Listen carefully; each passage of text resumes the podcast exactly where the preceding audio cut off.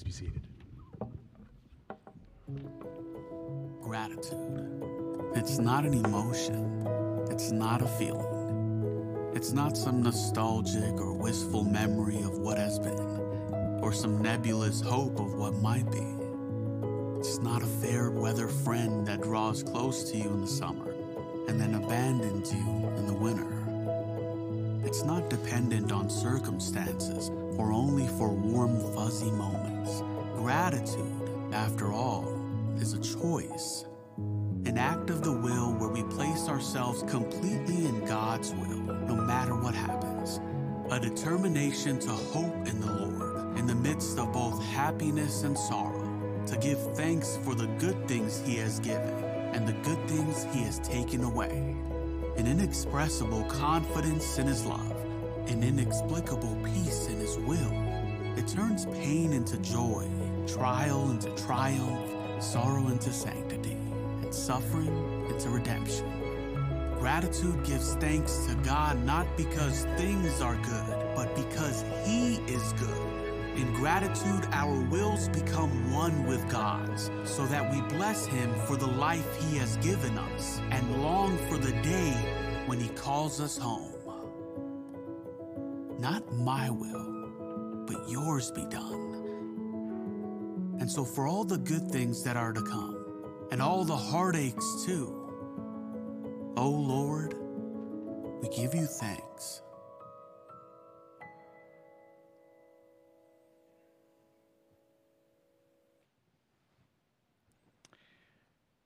And so, always good to see you, church family. Would you pray with me? Let's ask God to bless the preaching of the word. Heavenly Father, truly you've given us so much to be thankful for. And on the other side of the cross, that's really all that we can give you is our praise and our thanks. And so let our hearts be attentive in this moment to hear your voice with joy and with gladness. Let us remember that what we put into something is so often what we get out of it, and help us to hear your word with joy. So let the words of my mouth and the meditation of our hearts be acceptable in your sight. You are our rock and our redeemer. Amen. So, this is the week that we gather for Thanksgiving, and it'll just be a moment in time before you're sitting with your family or your friends and eating turkey and stuffing, which is my favorite, and potatoes.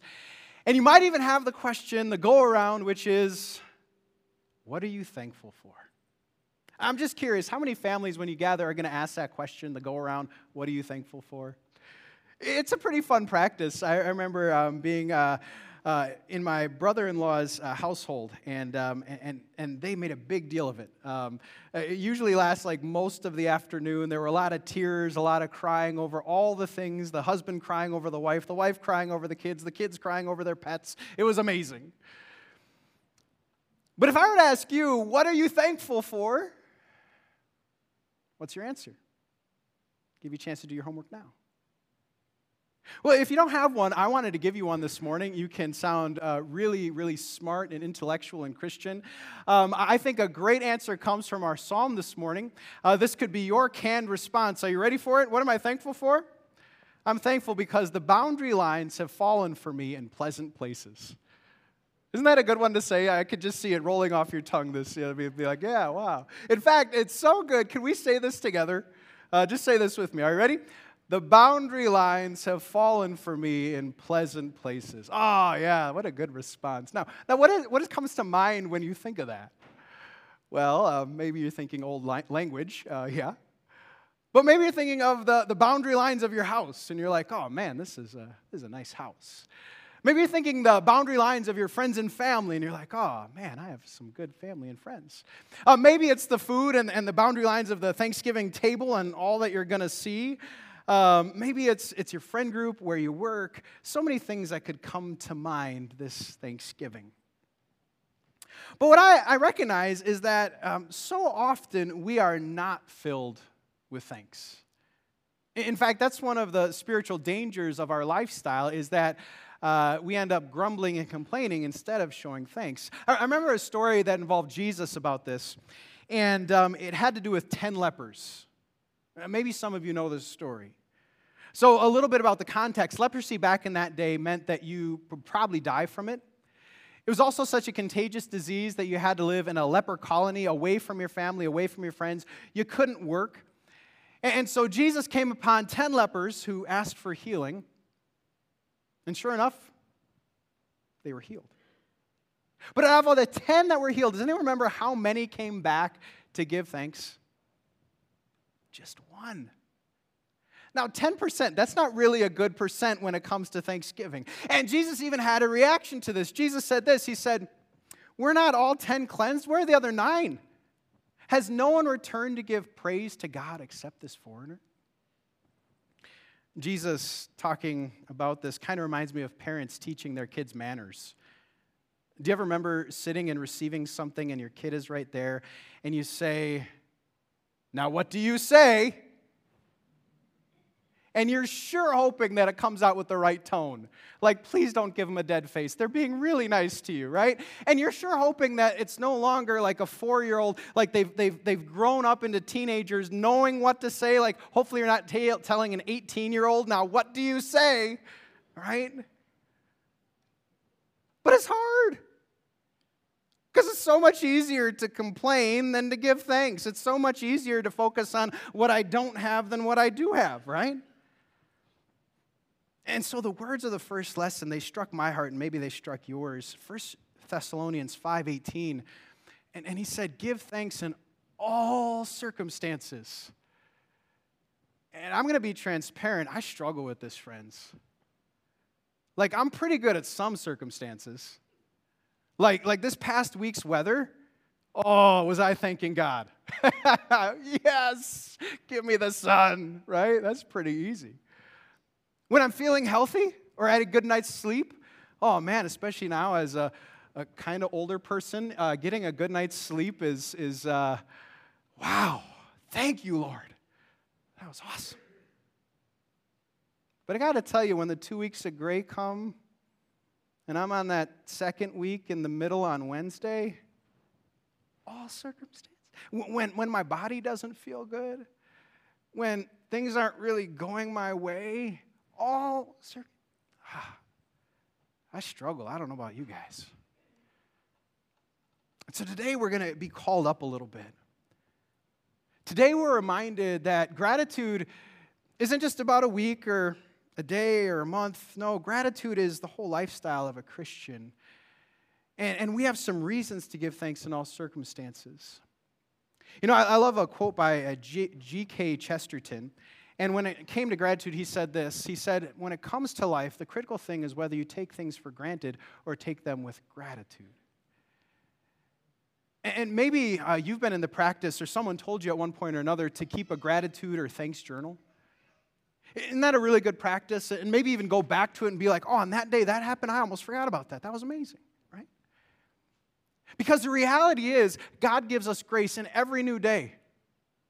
There's grace in this season, regardless of circumstances. There's grace for you now. Now, psychologists would say that gratitude is really helpful. It might even help us fend off depression if we keep and choose gratitude every day. But better than that, giving God glory, uh, think of the cross of Jesus.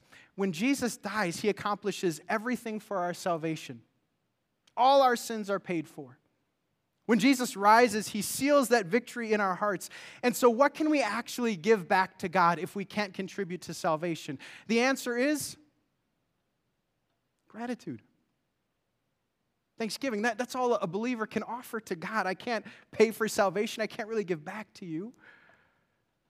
And so, it's good for us to focus on this. But I want to challenge you. Are you ready?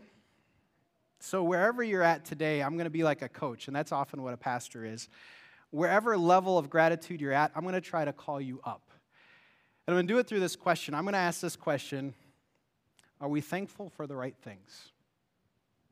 And some of you might say, well, Pastor, just being thankful for something is, is all the work in it. Like, you know, what are you talking about, thankful for the right things?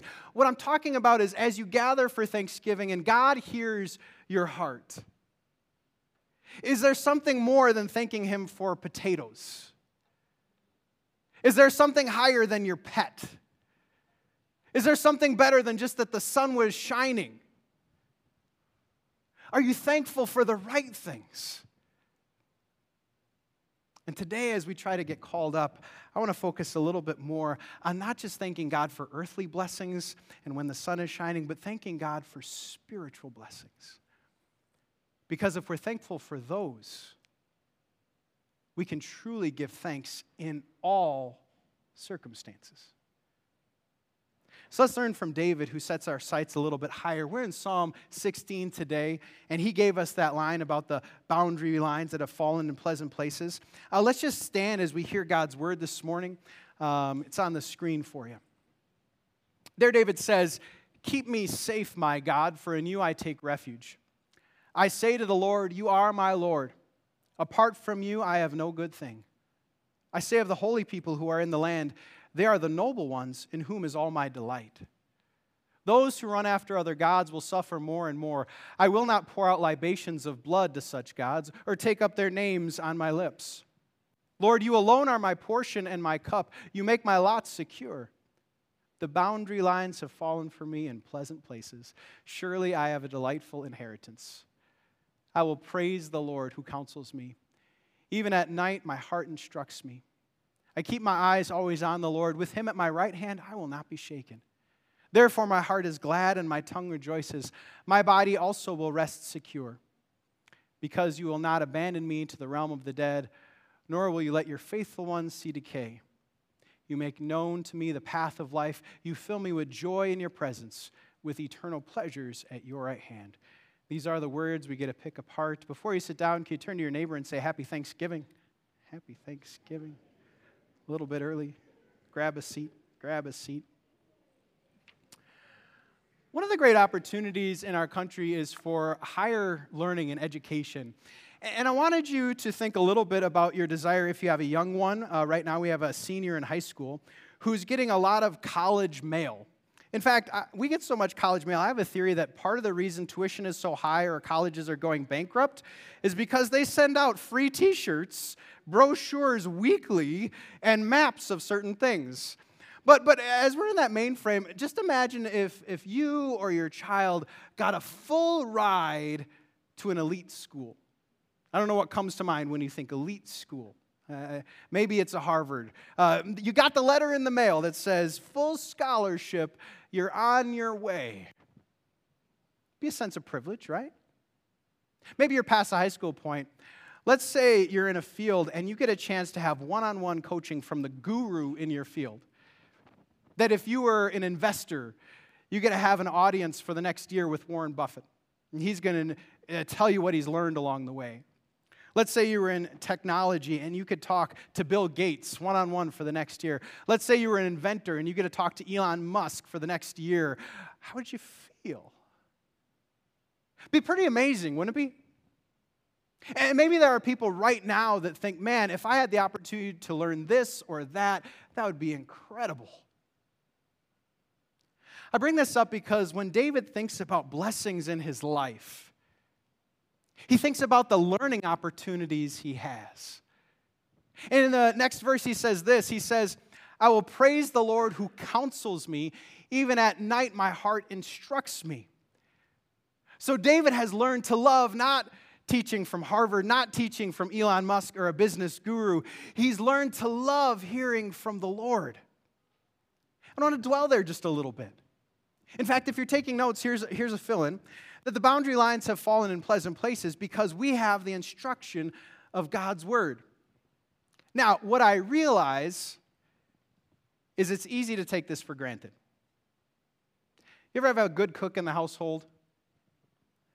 Isn't it easy to take for granted someone who cooks a, a good meal regularly and not actually say thank you?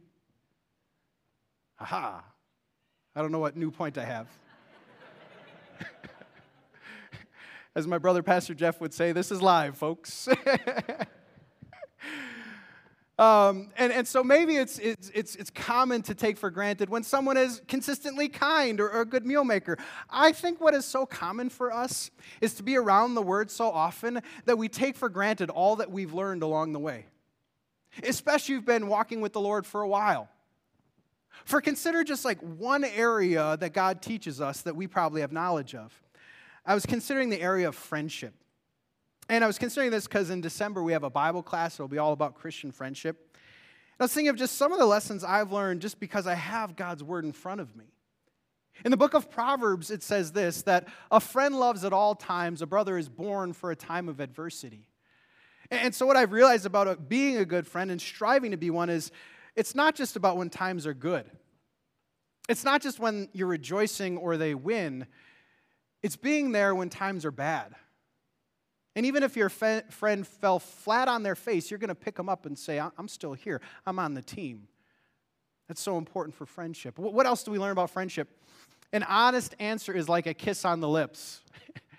uh, an, another author called this candor. Uh, it's good to, to be honest and, and think of the opportunity to walk with people close enough that they can expose blind spots in your life. And think of the courage it takes if you ever had a friend who kind of risks the relationship because you need to hear something. And you probably don't even know what you're doing, but you need to hear it. Uh, what's another one? It goes on about friendship. The righteous choose their friends carefully, but the way of the wicked leads them astray. On this stage, we've said more than a few times that we are the average of the five people we spend the most time with. And so, as we think about the influence of others, how good it is for us to choose Christians, choose Christian community, choose good influences in our life. Now, this is just the area of friendship that, that could be its own book through these three principles. But here's what I know is in this building. In this building are Christians who know the blueprint of marriage. I'm confident of it. They know God's word, what his design was, how it works best. Wow, what a privilege. In this room are Christians who know how to handle money, know what God said about the gifts he gave, Know what God said about trusting in Him in all things. In this room are Christians who know how to raise kids with love and with discipline and passing on the faith. In this room are Christians who know what worship is all about. In this room is so much knowledge about God, and I got to remind you don't take that for granted. You have been taught and instructed by the author of life who will continue to guide you who is like a light in a dark world, guiding your path. What a privilege. I was considering this as I, I was reminded of the natural knowledge of God. I, I told you what people can know apart from the church, apart from God's revealed word. All they know is that God exists and God is mad at them. What a horrible existence. And maybe right now you think of those who, who don't know the Lord, don't know Jesus. Do you have someone like that? Do you have a friend or a neighbor or a family member? And right now, they're probably thinking they better be a good person. Isn't that true? Right now, they're probably striving and struggling and ending the day with the same guilt and shame maybe you've experienced along the way because they know they haven't been good enough.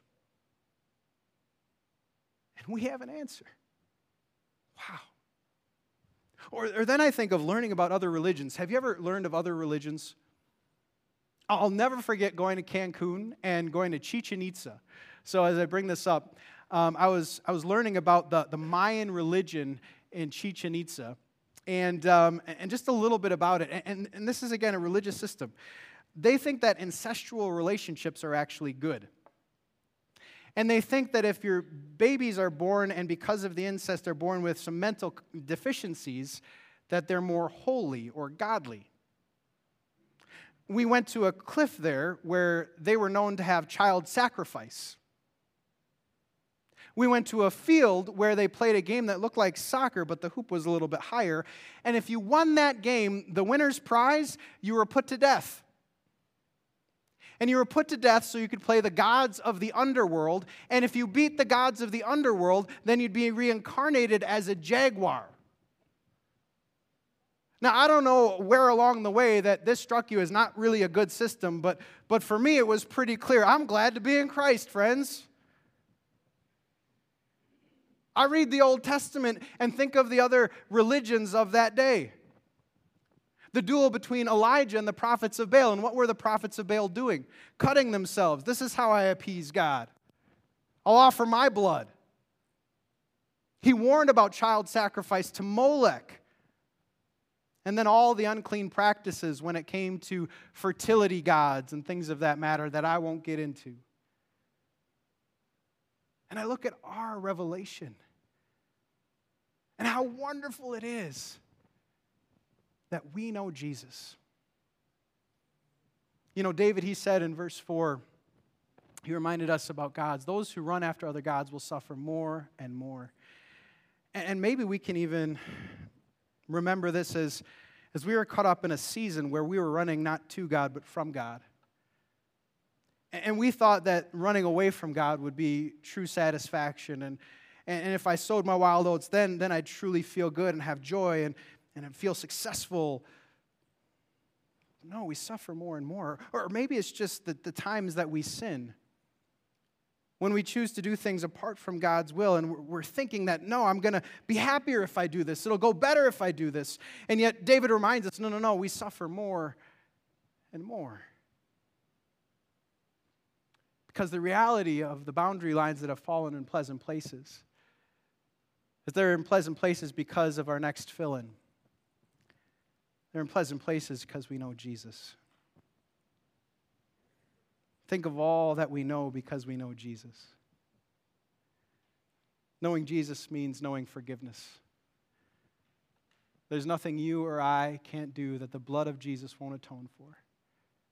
I need that, friends. Do you? Knowing Jesus means I have a protector. It doesn't matter what's going on in my life right now. God will provide for me, He will sustain me until He'd rather just see me face to face.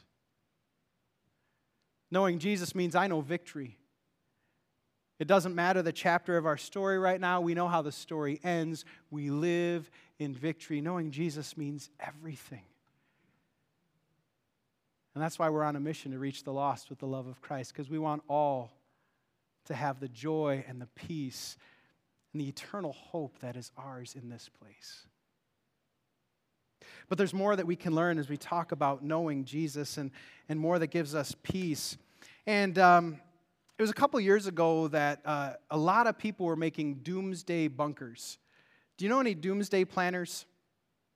So in 2022, I was doing some research. Most people thought like the end is near. Um, and so some of the elite were buying uh, fields in New Zealand and, and making structures that, that look like this. And um, that must be a lot of money. This reminds me of X Men and Professor X and like all underneath. But um, maybe you know someone who has like a, a closet filled with the next three months' supply. Maybe you know someone who moved to a farm so that if the economy tanks and there's no food, they at least can make their own. Do you know what I'm talking about? And while I'm not against planning, even if I have this and the world is going to be destroyed, am I going to be entitled to peace? No. No. Knowing Jesus means knowing power past any threat, past any pain. And I love how David put it in, in the next verse that we'll consider. He said, I'll keep my eyes always on the Lord, and with him at my right hand, I will not be shaken. And as Christians, we know we're not shaken, not because of the size of our house or the security of some doomsday shelter or the size of our bank account. We're confident that we won't be shaken because we're held in the palm of God's hand. And that's you and that's me. And so it doesn't matter what will come. In fact, for David, he was always under attack. He was the warrior king. And you know how David died? Of good old age because as the Lord held him, he was not shaken. And so, our next fill in the boundary lines have fallen in pleasant places because we will not be shaken. This week, I was praying that, that we would have this feeling more and more. Because I really think that with a growing faith means that we would have more confidence and more peace. You know, I, I love a, a quote by by Charles Spurgeon. Um, if you want to pull that quote up, I know it was a slide before. Uh, he said, Earth has no words that can convey the holy calm of a soul leaning on Jesus. And I'm just wondering would anyone else like a, a greater degree of calm? A greater security and a confidence? I was dreaming big on this when it came to uh, the storm on the sea and Jesus in the boat. Do you remember the story? So, as we consider that storm on the sea, a lot of Jesus' disciples were fishermen. Fishermen know the difference between like gentle waves and something that's going to kill them. And they turned to Jesus and they said, Jesus, don't you care that we're going to die? And some of you know what Jesus was doing. He was sleeping. Now, why was Jesus sleeping? He was not sleeping because he didn't care about his disciples. He was not sleeping because he knew he was going to die, and he's like, well, here's my hour. Who cares? He was sleeping because he's the ruler of wind and wave. He was not surprised. And in a moment, he got up, and you know the story. He said, Quiet, be still. And the wind and the waves, they obeyed.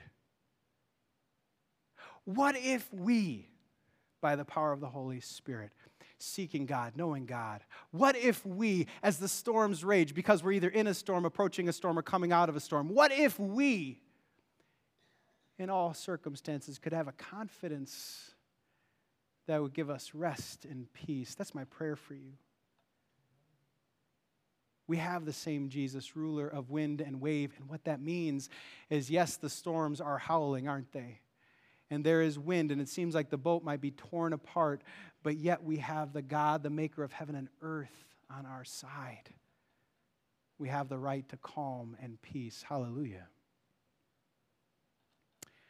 One final idea uh, came from this past week. This past week, I was invited to my children's school. It's called Luther Prep in Watertown, Wisconsin. And they train you for uh, being a pastor or a teacher to consider full time ministry.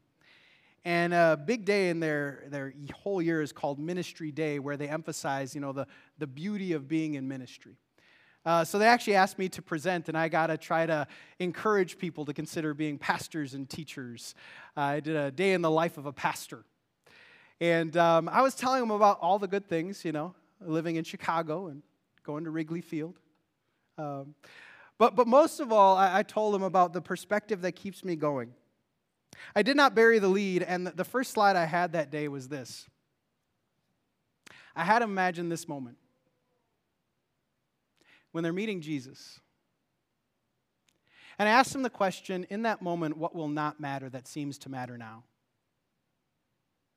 Let me give you an answer to some of the things that don't matter in this moment. It doesn't matter if the turkey Thanksgiving was good this week. It doesn't matter the state of Bears football and if Justin Fields is the answer. It doesn't matter if you went to the Taylor Swift concert or the movie, or whether you go to the one in Paris. It doesn't matter your wardrobe. It doesn't matter your golf game. It doesn't matter the car you drive. It doesn't matter the house you live in. It doesn't matter what's in your bank account. What will matter in that moment?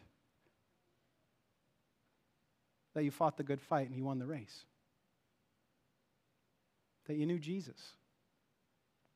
What will matter in this moment is that we told others about him, that we were on a mission to reach the lost with the love of Christ, and, and maybe that we stored up eternal treasures rather than just earthly ones. That's going to matter. And so David talks about this in the psalm. And David calls us higher this Thanksgiving. Don't just focus on earthly things. Put your sights higher. And in the next verse, he said this He said, you fill me with joy in your presence, with eternal pleasures at your right hand.